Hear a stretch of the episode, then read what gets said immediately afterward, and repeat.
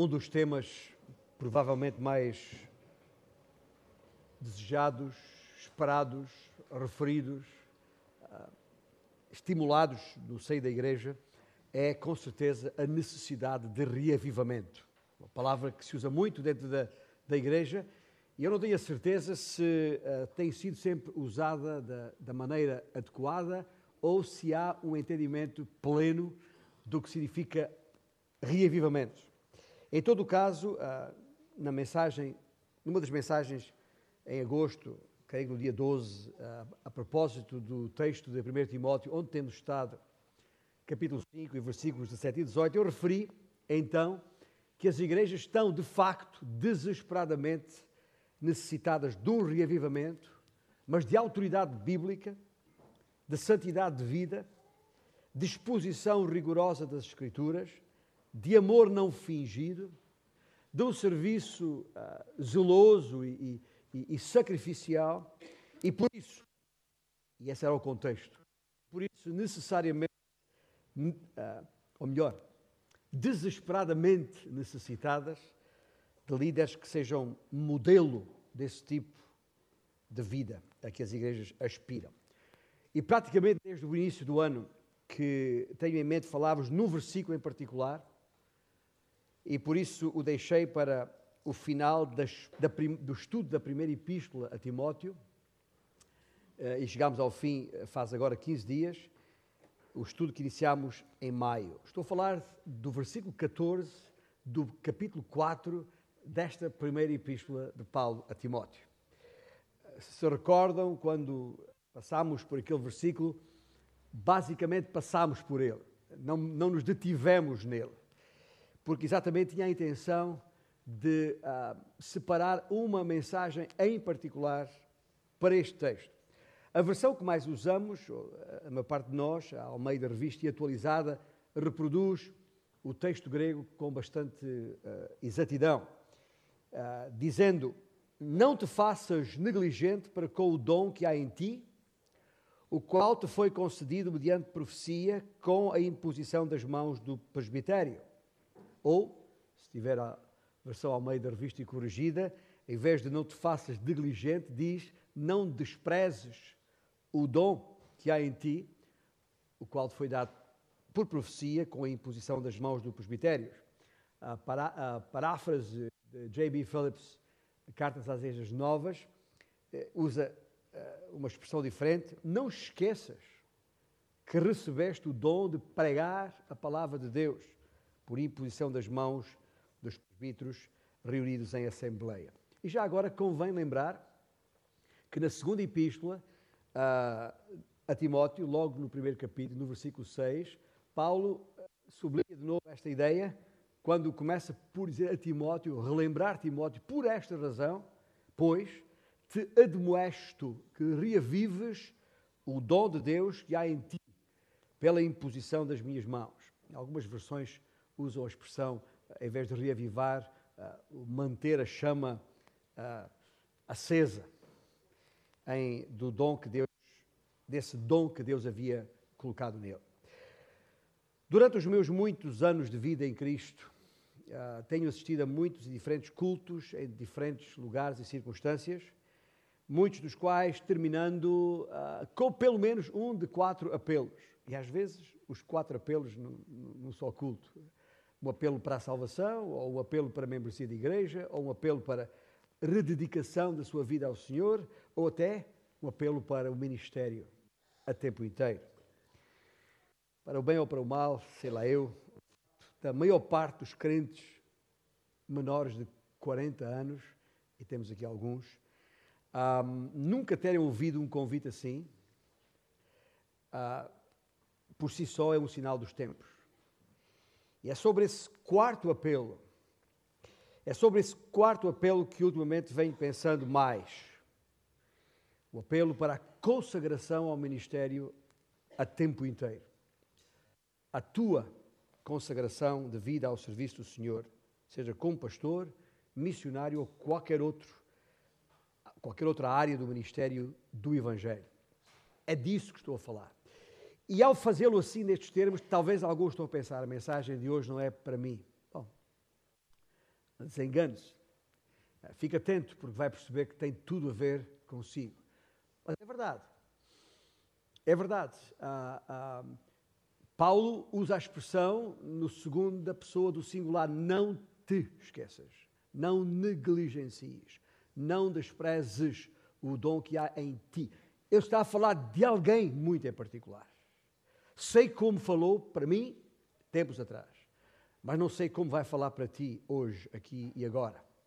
Talvez eh, neste grupo de pessoas, hoje ah, até reduzido em relação ao, ao normal, é, quem sabe? A palavra de Deus está a falar diretamente para a tua vida. Eu não sei. A minha responsabilidade é expor toda a palavra, todo o desígnio de Deus, mesmo uh, este, que parece tão restrito, tão, tão uh, elitista, tão uh, específico e concreto na vida de A, B ou C, seja o que for. Só o Espírito de Deus sabe, mas é disso que estamos a falar, é disto que Paulo está a falar aqui a Timóteo, da tua consagração de vida ao serviço do Senhor, como pastor, missionário ou noutra área ministro, como ministro do Evangelho. E ao longo de décadas em acampamentos, irmãos sabem, com a palavra da vida principalmente, lembro-me desse apelo ter sido feito vezes sem conta. Algumas respostas foram mera emoção do momento, sabemos isso.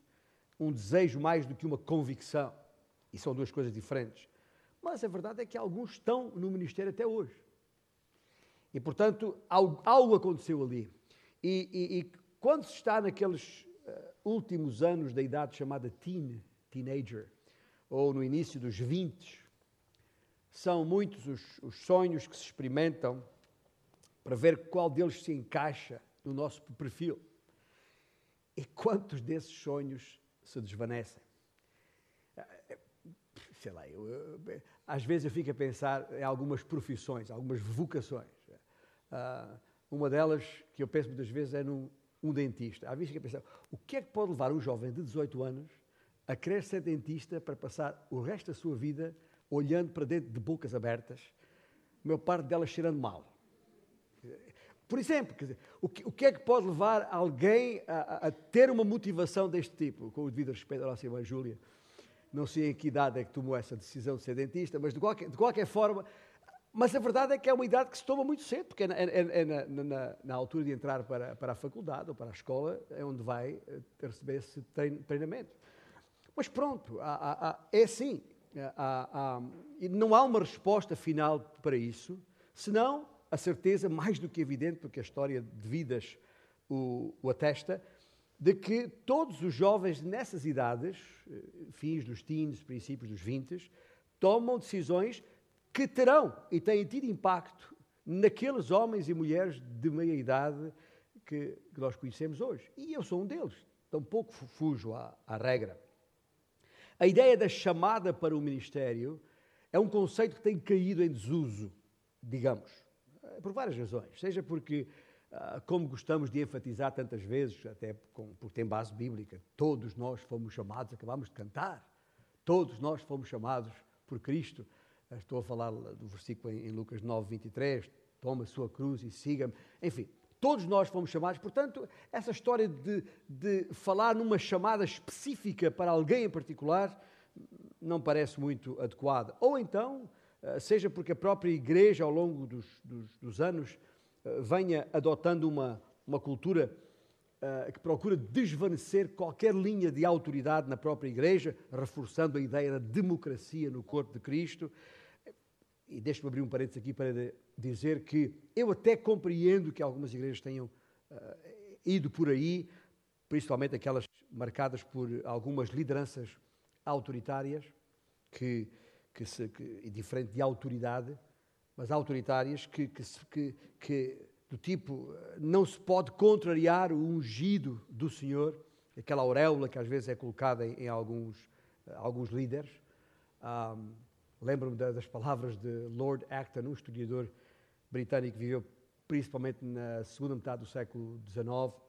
De, há uma frase sua que é paradigmática quanto a isto. Ele disse: O poder absoluto corrompe em absoluto. E talvez por isso Talvez por isso. uh, esta, esta ideia de chamada para o ministério, de uma posição de autoridade na igreja, é algo que também tem caído em desuso. E até pessoas defendem, uh, uh, falam até com alguma base bíblica. Afinal de contas, Paulo escreveu aos Gálatas, na igreja não há judeu nem grego, homem ou mulher, escravo ou, livre. Portanto, a ideia da igualdade, que não há diferenças no seio da igreja, essa é outra razão para o conceito chamada para o ministério estar a ter caído em, em desuso. Ou então, outra razão poderá ser, e é uma realidade que eu também tenho presenciado no meu ministério ao longo dos anos, da, da pressão que é causada, ou é, se calhar, colocada sobre os mais jovens, eh, convencendo-os que é preciso passar um tempo, uma, numa certa experiência de ministérios, levando os jovens a assumirem compromissos seja vindo à frente, seja assinando cartões de decisão, ou até separando um ano ou mais das suas vidas, porque o rapaz é, ou a menina são, uh, apresentam-se com dons e, e, e, e, talentos, e muitas vezes vão e, depois, infelizmente, acaba por não durar muito tempo, deixando, uh, em regra, mazelas emocionais e até uma noção errada do que é o ministério a tempo inteiro. Uh, ou então esquecem-se da decisão tomada, mudam de ideias, ou entram, alguns entram no ministério com resultados frustrantes e desastrosos, o que pode levar à conclusão, a uma de duas conclusões, ou nunca foram verdadeiramente chamados para o, ministério, como às vezes concluímos, ou então o sistema em si mesmo precisa ser revisto. A verdade é que muitos têm negligenciado um dom a eles concedido por Deus, também por causa dessas circunstâncias que vinha falando, seja por isto, ou seja por aquilo, ou ainda por outra razão. E já agora há uma última razão que podemos acrescentar, e essa é o facto de vivermos manifestamente numa sociedade materialista, numa era do primeiro eu, onde os heróis são as estrelas do desporto, da música, ou do cinema e outras celebridades que os, os e as redes sociais tanto promovem. Na atual cultura geral, se é que isso ainda existe, eh, ninguém sabe quem é quem no mundo da ciência, da literatura ou da religião. Se eu perguntasse aos que me ouvem agora a quem foram atribuídos os últimos prémios Nobel, eh, dificilmente me conseguiriam dizer os nomes, nem eu. Sei que aconteceu agora há poucos dias, mas não fixei os nomes. Mas a verdade é que toda a gente sabe quem é e o que é que acontece na vida de um Cristiano Ronaldo, seja em, em, em Itália, seja em Las Vegas. Ou toda a gente se lembra como ia vestida a ex-atriz norte-americana Meghan Markle quando casou com o príncipe Harry. Isso já foi há cinco meses, foi em maio. mas poucos se lembrarão da mensagem apresentada aqui neste púlpito domingo passado. Às vezes percebemos isso nas casas farol. Já não me lembro bem o que é que falou. A atual geração é orientada pelos mídia e por uma cultura pop, não há dúvida. A nossa capacidade de, memória natural vai encolhendo na mesma proporção em que vamos conseguindo aumentar a memória do nosso equipamento eletrónico. É, mas já o sábio escreveu no livro de Eclesiastes: vaidade de vaidade, tudo é vaidades. É o nosso mundo. E sinta-se bem-vindo. Eu, eu, eu, não me estou a queixar deste mundo, longe disso. Quer dizer-vos uma coisa: prefiro viver agora do que há 100 anos atrás.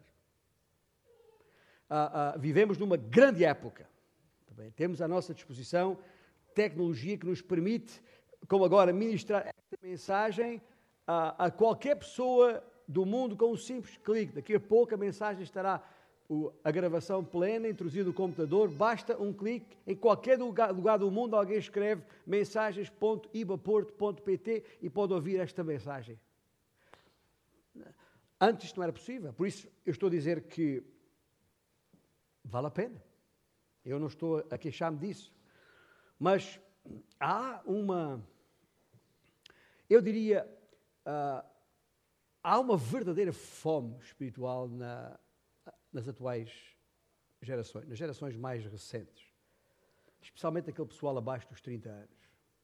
Eu quero confessar-vos uma coisa. Há duas gerações que me impressionam muito, marcam a minha vida, marcaram, têm marcado até hoje a minha vida. Ah, uma é a geração antes da minha, e já agora, para quem não sabe, ah, tecnicamente, nestas questões da.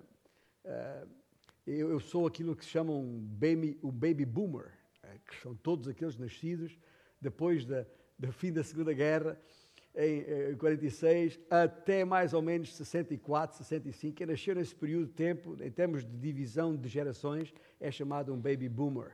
Baby boomer quer dizer explosão de bebés, porque depois da guerra houve um incentivo à natalidade e de facto foi um boom, uma explosão de nascimentos de bebê. Por isso a nossa geração é chamada baby boomer.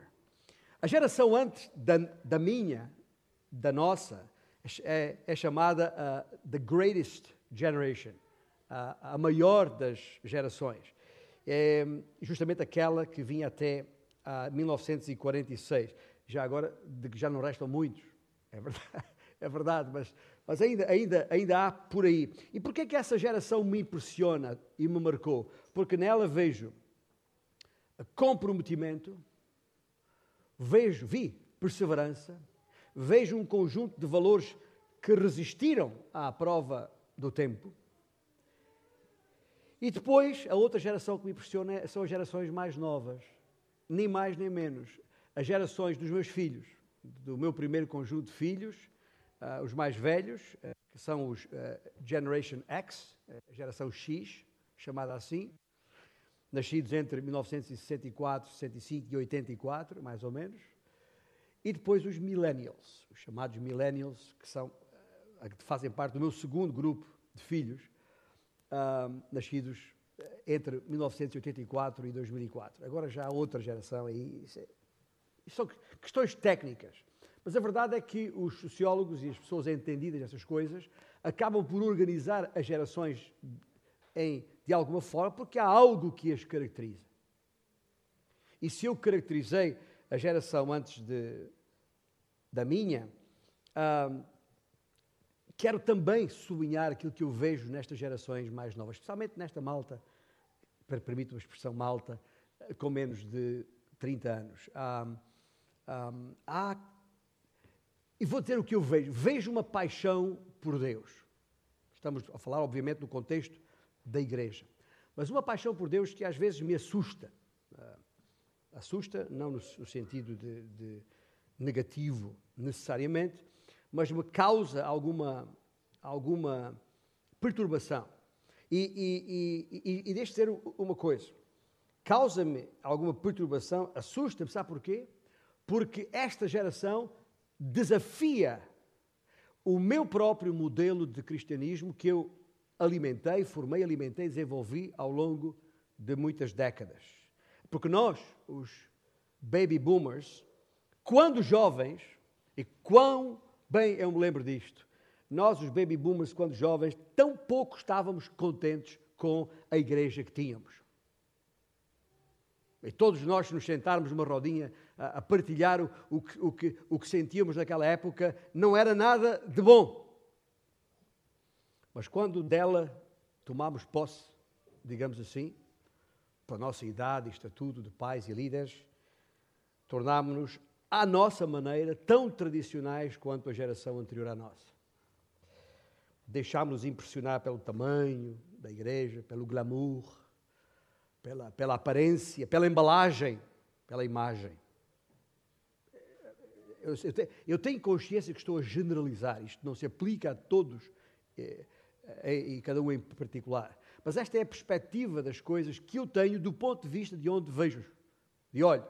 E, e, têm, terão que concordar comigo que uh, uh, o meu ponto de, de a, a perspectiva de onde eu vejo é vantajosa. Não só porque estou acima e olho os rostos, mas porque em liderança ao longo de muitos anos tenho constatado muitas coisas. Mas eu vejo nesta geração dos 20 e qualquer coisa, vejo nesta geração um desejo e uma determinação resoluta, determinada, tantas vezes até resiliente para servir o Senhor com uma paixão que, que roça a fúria, naquela, naquela incontida. E é aí que estão os meus filhos, já agora. Portanto, estamos. Não é que rejeitem a fé em Cristo, não, não é o caso. Mas querem algo mais. Estou a falar agora não os meus filhos, mas nessa malta mais nova. Uh, não é que rejeitem a fé cristã, mas querem algo mais, mais verdadeiro. Não aquela coisa tipo bolha, que é só brilho e luzes e incha, mas é vazia.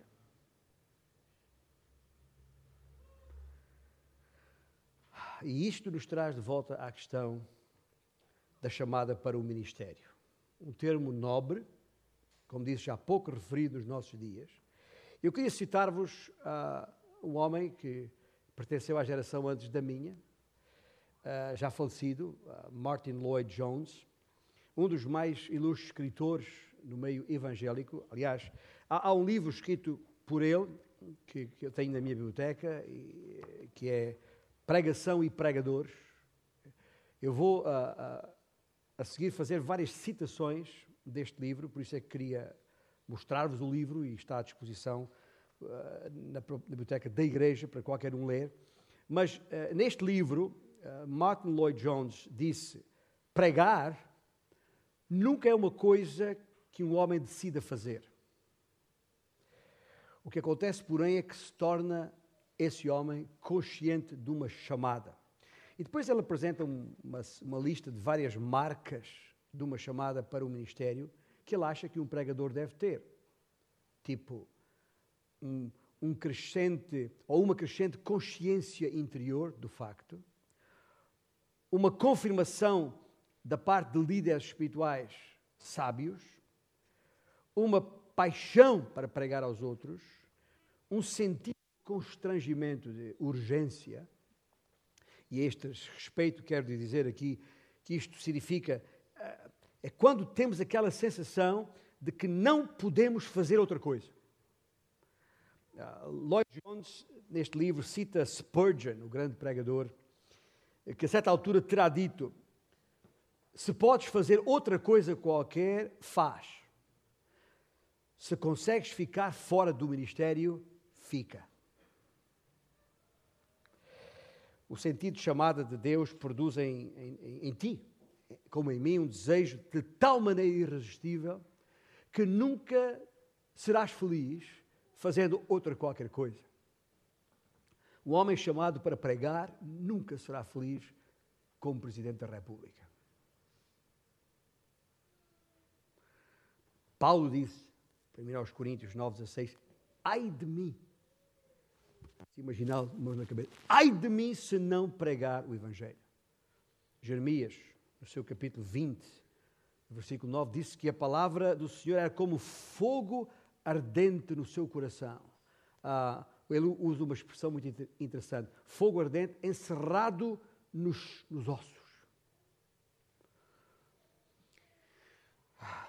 E Lloyd Jones continua com mais, um conjunto, com mais uma característica que o pregador deve ter. Ele fala no, tem que, ter, tem que ser alguém com um sentido de indignidade.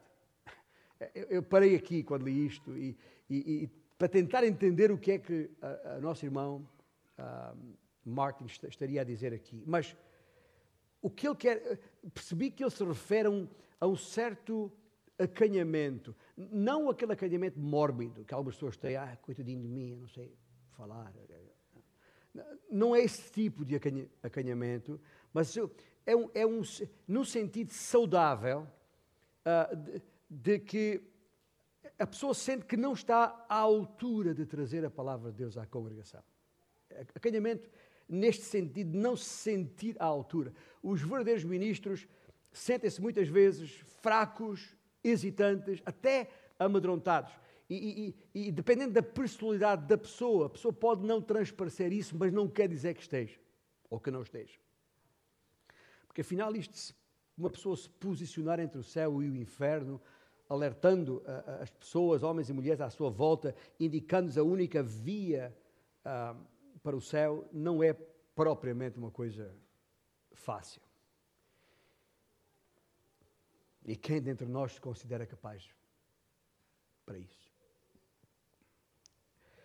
Uh, neste livro ainda, Lloyd Jones referia-se a um outro grande pregador, George Whitefield, que chegou a dizer, estou a falar de grandes pregadores do passado que já partiram, frases deles da sua própria experiência. Um, George Whitefield disse: Quanto melhor o pregador, mais hesitante a pregação. Por estranho que pareça, se um homem acha que pode pregar, talvez não o devesse fazer. E se sente que não pode, é tempo para o fazer. Depois, Lloyd Jones, neste livro, enfatiza ainda a importância do papel da igreja no discernimento da chamada para o ministério. Chega a mencionar Atos 6, um, a propósito da, da, escolha, quando a igreja escolheu, uh, reconheceu os seus líderes uh, pela sua santidade. Uh, uma questão de boa reputação, cheios do Espírito. E é a mesma verdade evidente em 1 Timóteo 3. Percebemos com atenção, estudámos há uns meses atrás uma pregação do pastor Timóteo, em que aquelas várias qualificações que estão ali enunciadas, manifestamente são tudo qualificações que requerem a observação de outros, de terceiros à sua volta. Quando diz que seja irrepreensível, quando diz que governe bem a sua própria casa, ou que tenha os seus filhos sob respeito, ou que não seja neófito, ou que tenha bom testemunho dos que fora. Veja, só para citar alguns casos, são qualificações que, na verdade, requerem que alguém as valide. E bem-aventurado o homem que lê as listas de qualificações em 1 Timóteo e Tito e diz: Não me sinto à altura. Há lacunas em muitas áreas da minha vida. Mas, a meu ver, é exatamente isso que o qualifica. Cabe à igreja validar os seus líderes espirituais. Nenhum homem se chama a si mesmo para o ministério ou para a liderança de uma igreja local. Um homem auto-chamado e um homem chamado por Deus são duas pessoas completamente diferentes. À superfície poderão parecer iguais, mas a diferença está no coração aquele que se julga qualificado a si mesmo se chama, o outro considera-se indigno, mas responde à chamada de Deus. Porque, outra vez, há uma chamada de Deus que é depois confirmada pela igreja. Há pastores que chegam a uma igreja local que já não, sem precisar dessa validação imediata da igreja onde chegam, porque já tinha sido validado antes por outra igreja, a igreja do Senhor é mesmo. Foi o meu caso quando cheguei aqui, é o caso eventualmente do pastor João Melo quando chegar. Não pode ser o caso daqueles que, que o Senhor levanta aqui mesmo, porque esses terão que ser reconhecidos pela própria igreja, terão que ser validadas as suas qualificações pela igreja. E deixe dizer uma, uma coisa: quando pensamos em Éfeso, e no caso de Timóteo, a quem Paulo escreveu estas epístolas, um, e, e neste contexto em que eu estou a falar, é aqui que podemos entender plenamente o que é que Paulo quer dizer quando diz: não negligencies o teu dom. Desperta o teu dom. O dom, evidentemente, refere-se a uma capacidade divina, uma chamada, se preferirem, para a obra do ministério. E se lermos 1 Timóteo, 1 e 2 Timóteo por completo, como temos vindo a estudar esta primeira epístola em particular, perceberemos claramente que o desafio colocado a Timóteo era um desafio, no mínimo, assustador. Desde logo, porque muitos dos líderes na igreja se haviam desviado da fé. Mas há outras particularidades ali em causa. No caso concreto de Timóteo, talvez o facto de ser jovem, jovem sentia-se intimidado pelo ambiente à sua volta. Ah, e até porque ah, esses líderes mais velhos e alguns já desviados da sã doutrina, certamente levantaram contra Timóteo bastante oposição. Também parece, no caso de, de Timóteo, ser alguém com uma personalidade mais sensível, facilmente sujeita ao desencorajamento e a sentir-se sufocado por essa oposição que tinha de enfrentar. E talvez por isso, aqui neste mesmo texto e no, nos versículos que antecedem e sucedem o versículo 14 que estamos a tomar nota agora, Entre os versículos 11 e os versículos 16, Paulo apresenta um conjunto, uma, de, uma série de seis conselhos muito concretos, muito diretos a Timóteo, que são exatamente os mesmos que eu preciso ouvir, precisei de ouvir no século XX e qualquer candidato, qualquer um que o Senhor chame e aspire a, tem que sentir no século XXI. Ensina a verdade, versículo 11. Torna-te padrão, versículo 12. Prega a palavra, versículo 13. Lembra-te da tua chamada, versículo 14. Mantém o foco, versículo 15. Mantém-te fiel, versículo 16. Todas estas coisas são importantes, mas todas elas dependem da verdade contida no versículo 14.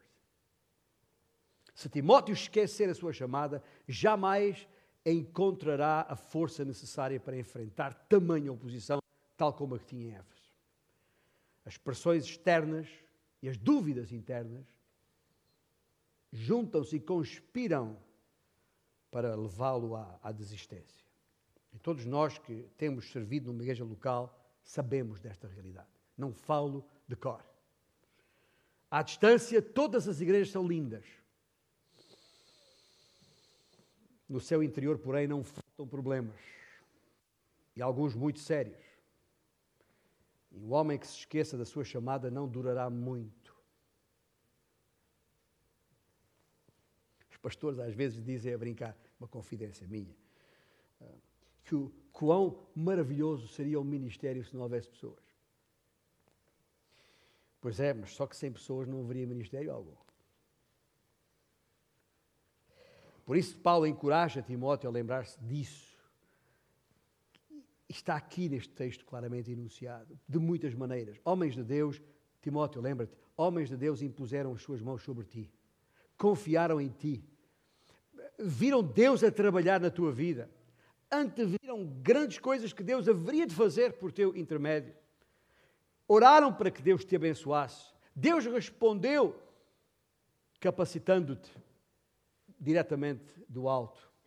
Logo, tens tudo o que necessitas para seres bem-sucedido aos olhos de Deus, mas, Timóteo, não podes negligenciar o dom que há em ti. Tens de estimular esse dom até que brilhe, até que se torne evidente. A maneira como isso acontece está descrita nestes versículos em volta. Digamos que Timóteo ganhará confiança, é isso que Paulo está a dizer aqui. A tua confiança virá à medida que fores fazendo uso do dom que recebeste. É como quem diz, e as palavras dos versículos mostram isto: Timóteo, anda em pureza e serás puro. Timóteo, seu exemplo e outros te seguirão. Timóteo, prega e aprenderás a pregar. Timóteo, sê forte e serás fortalecido. Por vezes é, é, talvez tenhas que encher o peito, encher o peito naquele sentido de encerrar os dentes porque, e fazer algo que, que preferias não ter de fazer, ou mesmo que não te apeteça fazê-lo, especialmente quando não te achas capaz para o fazer, é nesses momentos que não podemos confiar nos nossos sentimentos. E, meus irmãos, outra vez, fala-vos um homem experimentado nisto. Diante de circunstâncias e ter que tomar decisões, ter que agir, muitas vezes voltas e voltas na cama, será que eu não consigo? Será que posso? Não posso? Será que devo? Não devo? E tudo isto, uh, se vamos confiar nos nossos sentimentos, uh, poderemos ter problemas, porque nem sempre os nossos sentimentos são um indicador fiável da chamada de Deus. Os sentimentos são importantes, sim, mas também são capazes de nos conduzir pelo caminho errado. E é por isso que Paulo, o que, o que, Paulo não diz, Timóteo, lembra-te de quando sentiste a chamada para o ministério. Não é isso que Paulo diz. Porque essa memória por si só de pouco te, valer, te valerá, eh, lhe valeria nas horas difíceis. A memória vai-se com o tempo e pode induzir em erro. O que Paulo diz é outra coisa. O que Paulo diz é: lembra-te de quando impusemos sobre ti as nossas mãos e oramos. Algo aconteceu ali. Deus deu à tua vida uma capacitação sua, divina. E não podes esquecer isso. Quando às vezes fazem uma pergunta, mas pastor, como é que foi? Como é que foi a sua chamada uh, uh, para, para o, o, o ministério? E sempre que relembro o que aconteceu comigo, naquele final do, do chamado verão quente de 1975, neste país, quando o Espírito de Deus me assaltou, literalmente, com aquela pergunta que nunca mais saiu da minha mente, porque na, na conjuntura eh, e na minha terra, Alentejo, eu, eu, eu, estive seriamente e intensamente envolvido na luta contra o, o comunismo, e a minha vida esteve em perigo várias vezes, e Deus me protegeu. Mas a pergunta que me, com que o Espírito Santo me assaltou foi sempre a mesma. Se estavas pronto para dar a tua vida por uma causa política e terrena, não estarás pronto para dar a tua vida por uma causa espiritual eterna. Era essa a pergunta. E aquela consciência forte de que Deus me queria no ministério o tempo inteiro não me largou. Até que eu disse, Senhor, não sei onde, nem como, nem quando, mas eis-me aqui. Passaram oito, nove meses até que o Senhor mostrou o que Ele queria de mim. E fiquei a saber. Nunca fui à frente num apelo feito num culto ou num acampamento, ou junto à, à, fogueira. E nem conto muitas vezes a história aos jovens, porque uh, a minha experiência de vida não tem que ser repetida com outras vidas. Deus trabalha com cada um individualmente. E quão criativo e original o Senhor é com cada uma das nossas vidas, porque Ele nos fez pessoas únicas. Depois Deus usou outras pessoas para me encorajar a preparar-me com estudos teológicos, indo até ao seminário, pois não era possível na minha igreja local, tal como é, pela graça de Deus, hoje aqui na nossa igreja, já agora, dizer que, que vamos recomeçar as nossas aulas de educação teológica em janeiro, aqui na nossa igreja. Mas Naquela altura não tinha a minha igreja essa possibilidade e após terminar a primeira fase dos meus estudos no IBP, Instituto Bíblico Português, fui consagrado como ministro do Evangelho, no caso para o Ministério com Palavra da Vida, pelo presbitério da Igreja Evangélica de Beja. Voltei a passar por experiência idêntica mais tarde, quando chamado para o Ministério Pastoral, sendo até sujeito a novo exame, na altura na Igreja Batista da Parede, onde era membro e onde, entretanto, depois assumi o pastorado. Então, numa e noutra situação, aqueles homens de, de Deus rodearam-me, impondo sobre mim as suas mãos e orando, recomendaram-me a graça de Deus. E como certificado, deram-me uma Bíblia onde declararam com assinatura o seu reconhecimento. Guardo essa Bíblia até, até hoje comigo aqui, estão aqui as suas assinaturas. É importante, porque para não esquecer, a Bíblia é apenas isso, é, é apenas para não esquecer, porque é isso que Paulo está a dizer a Timóteo. É preciso não esquecer o que aconteceu naquela altura e naquelas circunstâncias. E muitos outros o têm feito pelos anos. Confesso que naquele momento nada senti de transcendente. Está bem? Uma luz. Não. Nem sei se Timóteo sentiu, fosse o que fosse. Na verdade, pouco importa o que eu senti naquele ato. Um ato solene, repetido, aliás, através dos séculos. O que importa é o seu significado. Isso é que importa, porque ao fazê-lo, aqueles homens, numa e noutra circunstância, estavam a dizer-me: Nós te amamos, nós te apoiamos, nós confiamos em ti, pedimos a Deus que te abençoe, te enviamos com a nossa recomendação, o nosso apoio e a nossa bênção. Isto repete-se ao longo dos anos. Já aconteceu comigo aqui, nesta própria igreja, várias vezes. Lembro-me quando iniciámos as viagens para Moçambique, os líderes da igreja na altura acharam por bem impor as mãos sobre mim no mesmo sentido. Porquê? Porque isso é algo importante. E por isso, exatamente por isso, é que não pode ser algo precipitado. Aliás, aqui mesmo em 1 Timóteo 5, versículo 22, ele instrui Timóteo justamente nesse sentido: a ninguém imponhas precipitadamente as mãos, porque não é uma coisa para brincar. E se outro argumento não houvesse este para continuarmos a fazê-lo, sabe porquê? Porque é a salvaguarda da, da igreja contra líderes autoproclamados e, e, e, e verdadeiramente uh, chamados e qualificados para garantir esses. E é também a, a, a, a, necessária confiança de que não estão ali por acaso e que a igreja está por detrás de tal ministério. Porque a igreja reconhece a pessoa, porque a considera qualificada, porque a considera idónea, porque a reconhece como tal. Entre parênteses aqui digo, a mesma coisa acontece, tinha que acontecer caso contrário. Caso em algum momento esse homem de Deus se desqualificar. A mesma igreja que o reconhece pode depois reconhecer que, por alguma razão, está desqualificado e tem que pronunciar-se sobre isto. Porque ninguém é líder por si mesmo. É uma, uma ideia errada que existe, infelizmente, neste, no nosso meio evangélico, de que o indivíduo, uma vez consagrado pastor, é pastor ad eterno. E, portanto, e por isso é que muitos pastores, quando têm problemas numa igreja, mudam para outra. E como são pastores da mesma fé e ordem, são aceitos e continuam a ministrar ali, quando o problema atrás não foi resolvido. Não é assim. Não é assim no Novo Testamento, não pode ser assim de maneira nenhuma. E se nós queremos no poder da, da oração conjunta, sabemos que o Senhor abençoa aqueles que a igreja separa para o ministério. O meu reconhecimento formal, eu, eu quero dizer isto de novo aqui, aquele momento que eu falei há pouco, foi o meu reconhecimento formal como ministro do Evangelho. Teve lugar há 37 anos atrás, em maio de 1981, quando eu e a minha esposa, casadinhos de fresco, nos ajoelhamos, de mão dada, sob as mãos do presbitério, da minha igreja lá em Beja.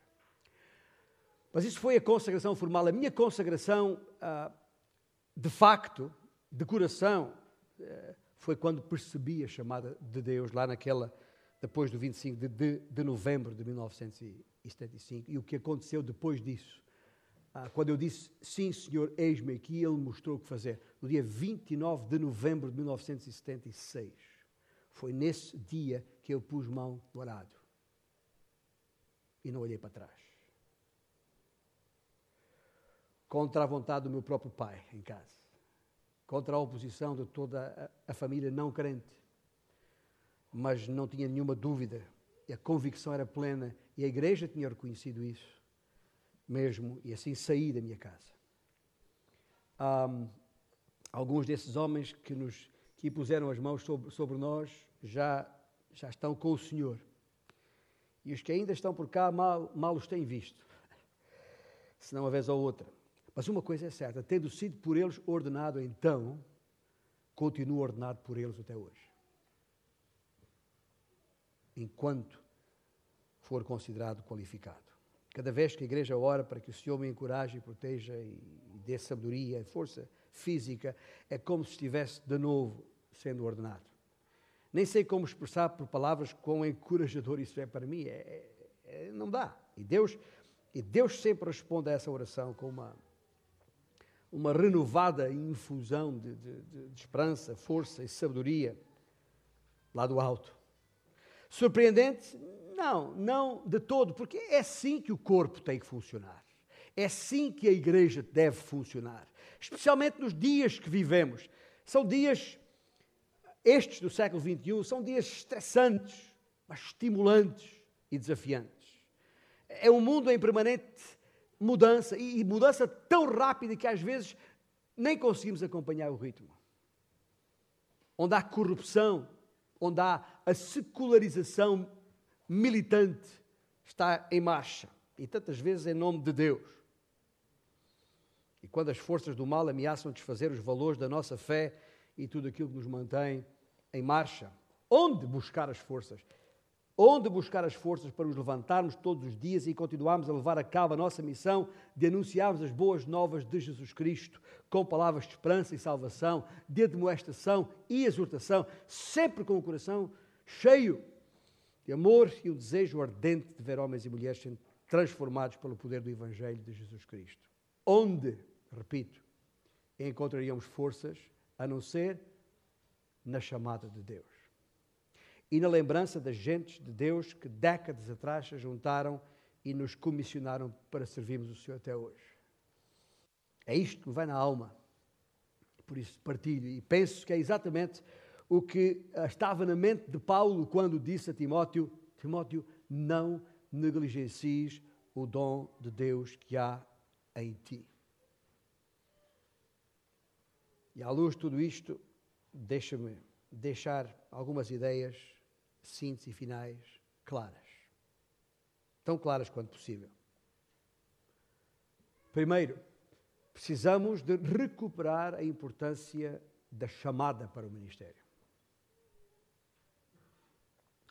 Segundo, precisamos de desafiar todos os crentes a usar os seus dons e talentos ao serviço do reino a que pertencemos. Terceiro, devemos esperar a resposta de Deus às nossas orações, para que chame mais gente dentro e dentre o nosso povo, para ministros de Cristo a tempo inteiro.